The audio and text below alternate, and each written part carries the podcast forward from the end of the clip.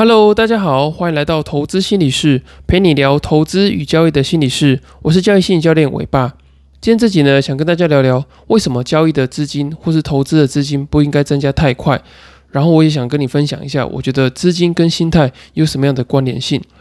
那我们常常在这个赚到一小笔呃的这个获利之后啊，我们就会很急着想要把剩下的资金全部都打到市场里面，然后呢还会觉得说会不太够。因为你可能你第一笔赚了钱之后，你想想看，你曾经有过这样的经验，就是你可能一个月，然后呢赚了百分之十，就突然赚了百分之十，或者是你一个月突然赚了一万块，或是两万块，那你就想说，诶，我如果说我可以用这个呃五十万，然后一个月就赚了一万块的话，诶，那我是不是把我剩下这个两百万的钱都丢进去，那我一个月就可以赚四万块？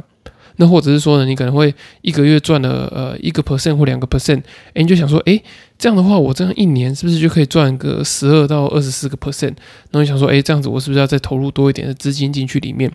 相信大家都有过这样的幻想，然后也曾经呃透过这样的幻想，然后实际把这个资金哦就很多余的资金，然后都把它呃丢到市场里面，然后甚至呢还会去呃借钱再丢到市场里面。那相信呃，大家这样子做的这个后果，大部分都是不好的，包含我自己也是。我之前曾经呃，大学的时候啊，可能赚了个呃十几万块，然后觉得说，哎，好像哎自己的投资能力还不错，所以呢，就在这个大学毕业之后啊，就开始用这个融资啊，然后甚至是呃借贷的方式，然后投入资金。那最后呢，因为这个投入资金太快啊，然后呢，变成说，呃，损益波动太大，然后呢，诶一被行情扫扫出去之后呢，哎，就呃，赶快的做一个停损的动作，然后这样重复几次之后呢，哎，资金就越来越少，然后还想要把它这样凹回来，所以通常这种呃资金啊，呃加的这个太快的状况，通常结果都不太好。那是什么样的原因导致说呢，会有这种呃资金加太快，导致这个操作状况不好的这种呃，可能是心理现象啊，或者心理议题呢？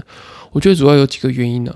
第一个呢，就是这个呃，你当你资金加太快的时候啊，它的这个损益波动带来的这个情绪体验会过大，导致说呢，你这个短时间你的这个心理成熟度还没有提高的时候呢，诶，你的这个呃损益的波动就会让你造成有过大的这个情绪体验。就像我之前只有分享过这个交易者的超级心理训练这本书啊，他有提到说，过度的风险与报酬会产生过度的情绪体验。也就是说呢，当你赚过太多钱，或是赔过太多钱之后啊，会对于呃，让你对于这个一般的损益波动会失去感觉。那除了失去感觉以外呢，你有时候可能也会呃，因为这个亏损来的呃太强、太快，或者是太猛，所以呢，导致说你按不下去。你原本说呢，你的这个极限可能是呃一个礼拜，你可能亏五千块，或是亏一万块，诶，你可能就呃快受不了了，就是呃这个停损可能就快按不下去。那结果呢？诶，你可能赚了一笔钱之后啊，你想说，诶，股票好像蛮好赚钱的，你就把这个呃你原本在定存啊或者什么定期定额的保险都把它解掉，然后呢投到股票市场里面。然后呢，突然就会发现说，哎，怎么一个礼拜的这个资金啊波动，哎，变成是呃正负两三万，原本可能是正负五千到正负一一万，可是呢，突然变成这个正负两三万块。那当你这个一直亏损，累计亏损越来越多，到这个负三万、负五万的时候呢，诶，你可能这个停损你就会按不下去，然后，最后就一直被呃套牢，然后呢，一直被套，然后呢，最后产生一些非常严重的这个亏损。所以我觉得，当你这个资金加的太快的时候啊，你的这个心理负荷跟不上的时候，你很容易就会产生一个呃麻痹的这个状况。也就是说呢，你没有办法做进一步比较明智的这些交易的决策。那这样的状况呢，都是来自于你过多的资金产生过多的这个损益的波动，然后呢，让你无法有比较好的这个呃心理的这个能力，能够去做这个呃决策。所以我觉得这样子是有点危险的。那第二个心理的原因呢，就是你可能会有这个学习的挫折感，也就是说呢，你在这个资金增加的曲线啊，是跟不上你的这个学习曲线的。当你的这个资金呢，一下子从可能三十万，然后变到这个四十万、五十万的时候，你的这个策略啊、成交量或者是加解码的习惯，都一定会受到一定程度的影响。可是呢，你在短时间内啊，你的这个交易能力如果没有进步很多的情况之下，你就把这个资金曲线提升的很快，就很容易会让你的这个学习的进度啊赶不上。那当你赶不上的时候呢，就容易有这个习得无助感。这习得无助感，也就是呢，你可能在呃学习交易的过程中啊，累积了太多的这个交易的亏损，不管是频率啊，或是绝对金额上面，当你一直在呃亏钱，或者是说当你一直亏很多钱的时候，你就觉得说哦，交易好难，然后呢学交易好像呃非常的痛苦，你不想再学习了。所以呢，我觉得当你资金呃提升非常快的时候，就很容易会因为这个呃学习的曲线啊，比这个资金增加的曲线还要慢，所以呢，让你这个交易能力跟不上你资金增加的速度，那导致说呢，你亏损，然后产生一个这个负面的学习的循环，就是呢，你亏钱，然后不想碰交易，然后再亏钱，然后再不想碰交易，然后最后呢，你这个呃交易能力也没有进步，然后呢，金钱也一直在亏。我我觉得啦，比较好的一个状况，应该是这个投资者需要透过很多的这个呃交易的学习啊，不管是交易能力、交易知识或者交易的心态，然后你要学习这个怎么样去做呃交易的这个操作，那你也需要透过一些投资的研究啊，了解不同的市场、不同的商品。那当你呃资金增加的太快的时候啊。这个投资者可能就会盲目的去找一些商品，或是盲目的用一些呃策略或是方法去做这个投资。那我觉得这样子是很可惜的，因为你没有办法好好了解呃全部的这些状况，然后呢你就把这个资金撒在这些呃资本上面。就像我之前呢，就是一下子呃借贷，就借贷呃一笔几十万块，然后想要把自己的钱熬回来，所以呢我就投到这个选择权市场里面。可是我那时候根本对于选择权市场是不太了解的，我只知道说，哎，买方风险有限，获利无限。我只知道这句话，我就把这个钱，就是很快增加这些钱，然后投入到这个选择权市场里面，希望可以赚取更多的钱，然后把我之前的那些呃亏损给赚回来。所以我觉得呢，如果说太快速的去增加一笔资金，其实对你来说呢，你可能会压缩到你学习的时间，还有你认识一些商品策略，还有做研究的这些时间，这是有点危险的。那第三个状况呢，就是呃，有一些的这个策略啊，它其实是需要时间发酵，并不需要你呃这么快的做这个加码的动作。那特别是呢，如果说有一个可能呃中短期或者中长期的这个空头来的时候啊，有些人可能是采取这个逆势布局的策略。那如果说呢，你可能呃逆势布局的时候，你太快的把这些钱呃打进去之后啊，你可能建立在一个不好的成本，那就没有办法发挥这个呃逆势建仓平均成本优势的这个呃策略。所以我觉得呃有时候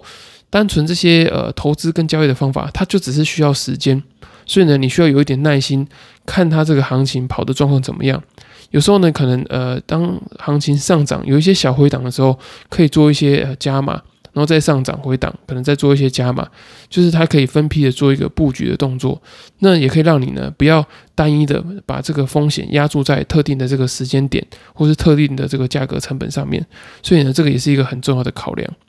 那以上这三个呢，就是我觉得说，哎，你在这个资金在增加的速度上面呢，不要这么快的原因，不论是这个实物面上啊，或者是心理层面上来讲的话，啊，资金增加太快，对你的这个投资跟交易的规划跟执行，都不是一件太好的事情。那当然呢，如果说你在交易策略上，你可能要把这些资金分配到不同的策略，或是分配到不同的投资组合上面，那又是另外一回事。那所以，呃，讲到这边就顺便讲一下，说如果说你有这个资金增加太快这个倾向，或者是说呢，你每次都有这种呃习惯，你没有办法去克制或是调整的话，要怎么样去做这个改善？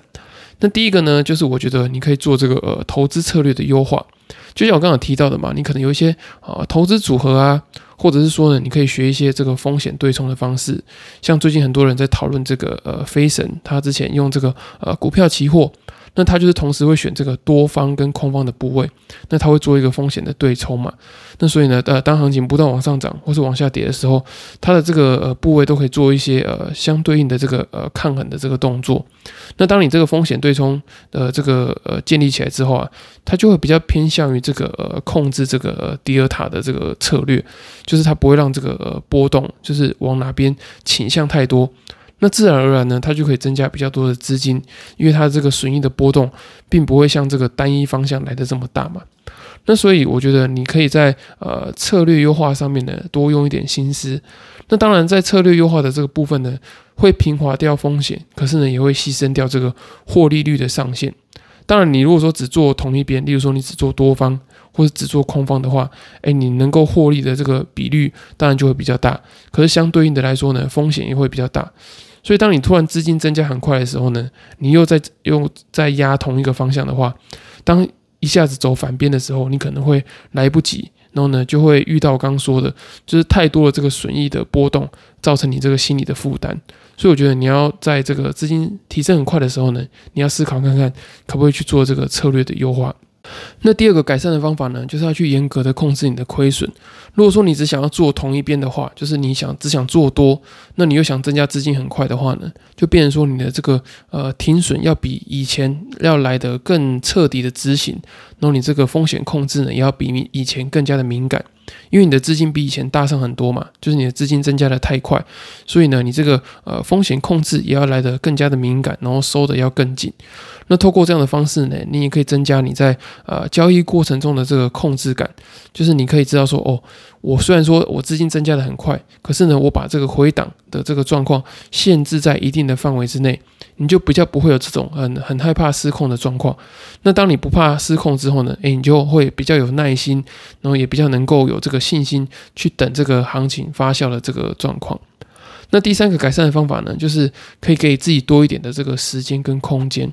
那我觉得这个给自己时间跟空间是非常重要的，因为我们在交易的过程中啊，就不断的呃讲求快，讲求效率，讲求这个数量大。可是呢，我们也很少去思考说什么时候可以慢下来，然后让自己比较有耐心的去等待啊，不管是行情的发酵啊，或者是说呢，呃，现在在盘整的这个状况，可能再让它呃震荡，然后走出一个方向之后呢，我们再做一个观察或进场加码的这个动作。